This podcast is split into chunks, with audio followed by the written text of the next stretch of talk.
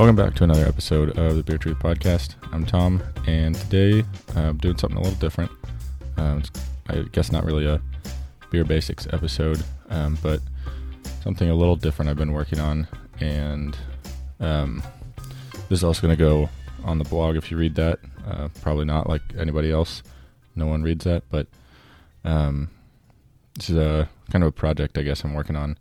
Um, but there's a an old company that is no longer around uh, that I was learning about, exploring, and and doing some research on, and um, kind of resonates today with uh, Black Pride and Black Lives Matter. Um, so uh, this is a basically a research piece, I guess, that I did. Um, it's on a, a company called Black Pride Inc. Uh, it was from 1969 in Chicago, and they launched a beer brand called Black Pride Beer. So it's an idea that still resonates today, and uh, did some research on it. So, in the wake of George Floyd's murder at the hands of police in Minneapolis and innumerable other similar accounts of the same issues, the same atrocities, uh, the plight of black people in America has really been thrust into the spotlight. You know, it's always been there, but now it's being exposed and captured on camera repeatedly in all its brutality. Many people have tried to find ways to support black businesses and communities in an attempt to help right the economic injustices that have always existed for black people in the United States. Mindfully patronizing black owned businesses is not a new idea, though. It has been around. Uh, it's just, again, been kind of pushed into the spotlight lately with uh, these movements. One little known example that we can look to in the beer world came from the south side of Chicago, where a company named Black Pride Inc., uh, also, I'm just going to call them B- BPI, uh, entered the beer market with their contract brewed Black Pride beer in 1969. BPI was the brainchild of the founder, Edward J. McClellan, a Southside born and raised Army vet and 17 year member of the Chicago Police Department. So, several years prior to founding BPI, uh, McClellan was named the executive secretary of the Chicago Southside branch of the NAACP. And in a short time before founding BPI in that position at the NAACP, uh, he grew it to the largest membership in the country with over 18,000 members just in the Southside Chicago branch. And another native Chicagoan, Earl C. Vivian, uh, was named vice president of BPI.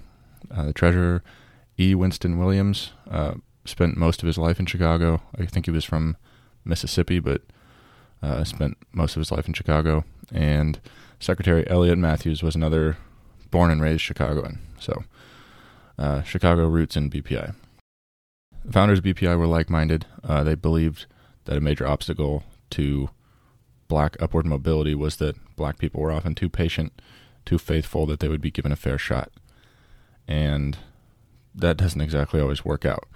Relying on the magnanimity of whites in power was a strategy that didn't tend to pan out uh, and and create change. So uh, we've we've seen that over and over, and historically, white people in power in any regard, field or industry, have not exactly been itching to give up that power, and that doesn't necessarily specifically apply to white people, uh, but generally white people tend to be in power and not real uh, keen on giving that up. You know, just look at Wall Street. So, by creating BPI, uh, they plan to kind of take matters into their own hands and create their own opportunities. BPI was formed as a, a for profit corporation whose main concept was to enable economic, social, and political growth of black people to, quote, assure social justice and respect. Uh, that's something that sounds eerily and sadly familiar today. McClellan was quoted as saying that Black Pride Inc. is in every respect a bootstrap grassroots endeavor, and that investors were everyday people who were just tired of waiting for help from the man. Uh, launched with 75 stockholders from the local community who bought in for $1,000 each, uh, which in today's money, that would be that thousand dollars would be equal to just a little over seven thousand dollars. So, uh, not a small chunk of change. Uh, you know, for for a lot of these people, is probably a good portion of their life savings. In part, the goal of getting local investors as opposed to big names or you know charitable rich white people was really to enforce reinforce the idea of black pride and the hopeful economic success of the company was predicted to benefit the local community and stakeholders not only financially but also through general improvements and services offered to the community um, that was really a big tenet of the company was to enrich their local community, not just with money, but with services, with new opportunities that weren't being given to them. So uh, BPI had uh, a lot more than just money on its mind. There's an original article from Brewers Digest, and I believe the article came out in 1969. I think it was a November issue. And the author of that original article kind of floats the idea that with tangible evidence of success uh, due to black pride and black people having self respect, uh, that BPI becoming successful in that regard, then upward social mobility and achievement would become possible for the black community as a whole. And I think the idea has merit, but it's a it's a kind of a warped cause and effect idea, and it really comes across as condescending at best. Um, there's a lot of that kind of feel throughout the article. So, one of the core tenets of BPI was to essentially enable higher achievement for its stakeholders and provide a positive example to the black community that rolling up your sleeves and putting in the work could lead to financial success, something more than just getting by and you know making rent or paying your bills in a white man's world, basically with not a whole lot of uh, opportunities to advance. BPI didn't want itself or its stakeholders to rely on well intentioned uh, or generous white people. Uh, it wanted the black community to gain that self respect and pride, again, without waiting for a helping hand from the man that wasn't probably coming. Uh, this original article seemed to be the only one that really focused on the launch of Black Pride beer, and it contains a lot of language like that uh, kind of a beneath the surface feeling of condescension and kind of like a well maybe if they worked harder and it was 1969 you know an era just really rife with racial tension turmoil but uh, it almost comes across as pity uh, it's there are parts of the article that are uh, they're kind of hard to read without feeling some kind of racial tension that was pretty wide in that era the company BPI uh, was expected to eventually become kind of an umbrella organization of interrelated businesses that focused on improving and uplifting the community. And seemingly in contrast with that, a beer brand was the first venture they chose to go with. I wouldn't think a beer brand would be the first thing you'd choose when you want to uplift your community and promote hard work and financial success and all that. But uh, they had their reasons, and um, and that's what they went with. Uh, as for the Black Pride beer brand, uh, BPI had pretty lofty ambitions. The long term goal was to own and operate a brewery, and they had discussions of franchising and distributorships in other parts of the country uh, that they hoped to launch within a decade. At the outset of Black Pride beer, BPI was essentially just a distributor for the brand. Uh, they own the brand, but they BPI itself was not a brewery. They were uh, essentially had distribution rights for Black Pride beer, and the beer itself was brewed under contract uh, by the West Bend Lithia Company uh, from West Bend, Wisconsin, which was uh, or is about 120 miles north of Chicago, and the West Bend Lithia Company had uh, been around for well over a century. I think it was over 115 years, uh, well over a century, and had been family owned for 80 years. So uh, apparently, it was the right fit for Black Pride beer, and they were uh, going to contract brew it. And you know that's that's a a good way of getting into the business without having to own a brewery or build out a brewery, uh, as we see a lot of that today. Uh, if you listen to the episode with Notch, uh, that's a pretty similar way they got going. The original agreement was for West Bend Lithia to produce 20,000 barrels of Black Pride beer per year. And that contract also gave BPI the distribution rights for West Bend Lithia's uh, original brands um, in the city of Chicago. So, Black Pride beer, um, or rather, BPI was going to distribute its own beer, Black Pride beer, and it was also going to get the rights within the city of Chicago to distribute, uh, I think it was two different West Bend Lithia beers. So, kind of give them a, a head start on the business side of things. And West Bend Lithia had also agreed to provide select people that BPI chose, um, I think within the company, but it might have been outside the company too, uh, with, quote, a full cycle of brewing experience after the designate has completed satisfactory scholastic training in subjects basic to the art of brewing. So, sounds a bit subjective, uh, but that was probably intentional so they could uh, kind of come to an agreement about who got these benefits. It was definitely a radically progressive step in the industry at the time. Um, there were also vague references to launching a marketing communications class with a Dr. Harry Davis, which would have been um, conducted at the University of Chicago Graduate School of Business, which is one of the most prestigious business schools in the world. But I couldn't really find much more. Uh, seemed kind of unclear on the outcome of that, whether that class actually took place. Um, it was scheduled to, I think it was scheduled to start the year after, probably would have been 1970. So, Black Pride beer, the beer itself, uh, described pretty simply as a lager beer. Black Pride beer was said to be brewed with traditional brewing materials and traditional procedures. So, uh, the founders of BPI were reportedly convinced that black consumers had no specific preferences when it came to beer other than high quality ingredients.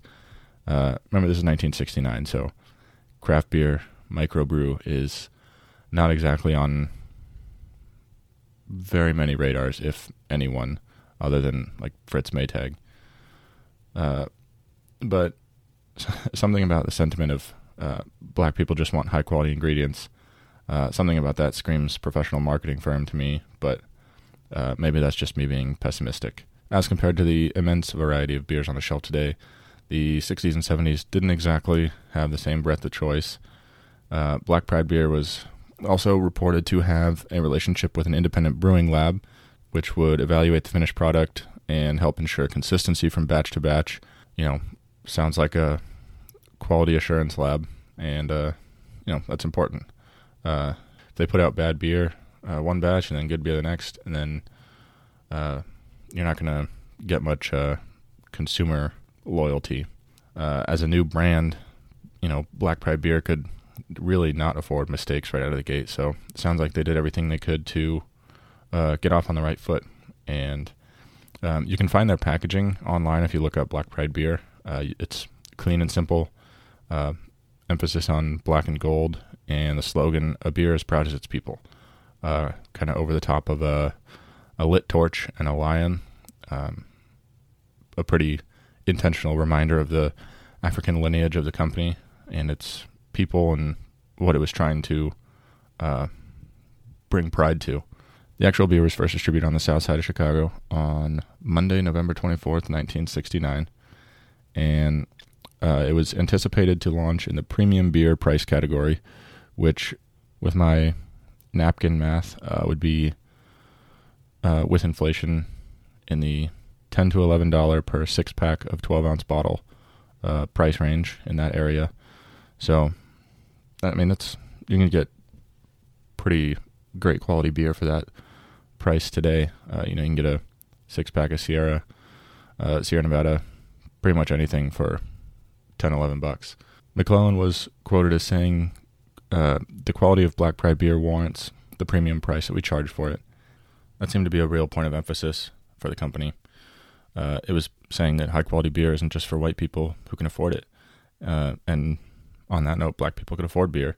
Black people could afford quality beer. Uh, it was a another kind of racially differentiating thing. Uh, I think it was a subtle statement from McClellan, but a necessary one that had more to do with society as a whole than just beer consumers and who was buying beer. Uh, he was basically saying uh, this isn't a basically wealthy uh, or well-to-do white people consumer category. As I mentioned earlier, uh, there was seemed to be kind of some surprise that a beer brand would lead the charge for BPI uh, as a company, but um, the founders uh, had data that showed that within the local community, uh, black people spent more money per capita on alcohol purchases than white people. And BPI also claimed that three beer brands held 70% of the premium priced beer market. And I was trying to find what brands those were. I'm sure they were uh, names that would be familiar, but the market share numbers that I was finding didn't quite seem to match up with that. But the company felt it could basically take advantage of the market that was already established and uh, get in there and get a foothold without the hassles of identifying their consumer base and doing all the research on that. They felt like it was it was there and they could get in there and uh, take advantage of that. Um, another major founding principle of BPI was that black people were seen as consumers and customers, but uh, obviously they were a lot more than that. They were producers, creators, entrepreneurs, and contributors to society. And again, this is an idea that has its basis in racism and that people of color just sat around waiting for government handouts. And BPI really wanted to turn that thinking on its head because they recognized that their consumers are more than just consumers. And BPI wanted to uh, emphasize that and basically create a new way of thinking. McClellan talked about the exodus of dollars that were earned or created in black neighborhoods, but essentially benefited white people in white neighborhoods. And those dollars didn't necessarily stay in the neighborhood. Um, you know, you hear the sentiment of shop local, and uh, I can't remember what the number is, but it's like 80% of money spent locally stays within the community. And that was a, a big a big thing for McClellan in focusing on his local community. He also endorsed the idea that if black people wanted to be self sufficient and independent, then they had to make use of what they had and really embrace the self starter attitude that the free market economy in large part depended on. I don't think his sentiments came from a place of black versus white, but rather a perspective of, you know, we want and deserve the same opportunities as white people, and we're not asking for a handout. We're willing and able to work for it. And I think that was really his mindset really in, in its entirety for BPI. Uh, he was asked if the whole concept of BPI might be encouraging black separatism from white society, to which McClellan reportedly scoffed. The idea that anybody could consider the issue of a black owned company as being separatist from white society for the reasons of being black financed, black owned, and black focused on consumers uh, pretty clearly illustrates the root of the problem itself. The fact that it was being deemed white society in the first place really shows the deeper issue and you know that we're very much still struggling with today being questioned on black separatism from white society is coming at it from a very uh, misinformed angle in my opinion the the faux outrage of a the idea of diversity include and inclusion tends to shine a brighter light on the real problem. And McClellan questioned whether blacks and whites were ever close enough in social hierarchy that separatism was even a relevant idea or uh, issue to be brought up. Which, in the you know the civil rights era, and just up to this day, there's all kinds of numbers that show the income disparity and uh, economic differences between black communities and white communities, and it's it's not even it's not really close. The idea that they're on equal footing and have equal opportunities to begin with is completely wrong and misinformed. So, with all the good BPI was trying to do, of course, every progressive movement has its detractors, and the BPI agenda was no different.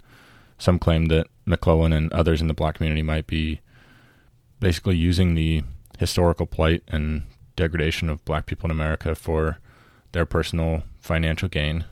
And again, this is probably uh, back to the faux outrage attempting to disguise deeply entrenched societal racism. Uh, And McClellan responded with basically the true but kind of troubled idea that even if that were their motivation, at least the money would be benefiting the black community in Chicago's South Side. And whether or not that would hold as true would depend entirely on the intentions of uh, the company's founders, who theoretically would be making all this money, and the actions carried out on behalf of the company, and therefore its stakeholders and its investors, its local community, its employees. Theoretically, it would be true that these benefits would largely remain within the community, but actually correlating those profits to improvements in the community might have proven quite difficult. Um, if it's if all that money is staying in the community, but in the pockets of just the founders or uh, just a handful of people, then is it better that the money is there to provide the opportunity for positive change? Yes, but then what happens from there is really where we get back to the idea of BPI of providing improvements and uh, benefiting the community. So it would come down to what they actually did with the money, as opposed to having it more spread out in the first place. This leads me to final focus point for Black Pride beer that at its core it sought to lift up and support the community on which it was built, uh, especially including those that invested their hard earned dollars in the company, not knowing if they would ever see a financial return, much less a some kind of profit down the road. Uh, those who had purchased stock in the company were reportedly given some financial training through a number of meetings with company officials.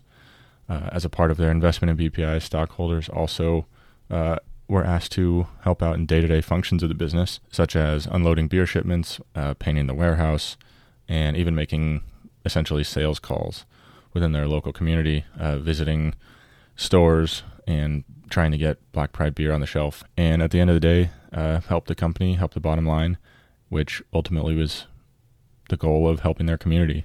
It really was, as McClellan said, that grassroots uh, endeavor. And they tried to get as many people involved as they could and uh, bring that benefit to as many people as possible. One major obstacle that BPI had to deal with was convincing their target demographic, basically black people in the community, that Black Pride beer was actually a black product and not just a slickly marketed beer brand produced cheap and with a high rate of uh, return by basically some savvy marketing firm of white people uh, in the financial district just looking to make some money and not holding BPI's uh, goals in the same regard. Uh, the advertising business is not necessarily the most compassionate industry when big money's on the line. Uh, just watch a Bud Light ad or a, any of those uh, big companies that have a lot of money on the line. Just watch an ad from them I think we all remember the corn syrup ad from Bud Light uh, from the Super Bowl a couple years ago. Uh, on top of all that, BPI had to do more than just get itself off the ground. Uh, it needed to be a successful business, and you know, Black Pride beer wouldn't inspire much pride if it couldn't do business and provide a return on investment for its shareholders, which were invested in BPI, not specifically Black Pride beer. Uh, that was just one of the parts of the umbrella of Black Pride Inc. But uh, it does appear that Black Pride beer was a success, at least for a few years. But the brand was reportedly seemed to disappear when the contract brewer West Bend Lithia Company uh, closed in 1972. So that was just three years uh, after Black Pride beer was launched. So the brand seemed to have disappeared. Uh, there's still there's still uh, Breweriana out there, uh, memorabilia. Um, there's old cans, there's bottle caps, there's um, labels and signs, stuff like that. Uh, but pretty hard to find. You know, 50 years later, uh, it's there's probably most of it's been recycled or thrown away.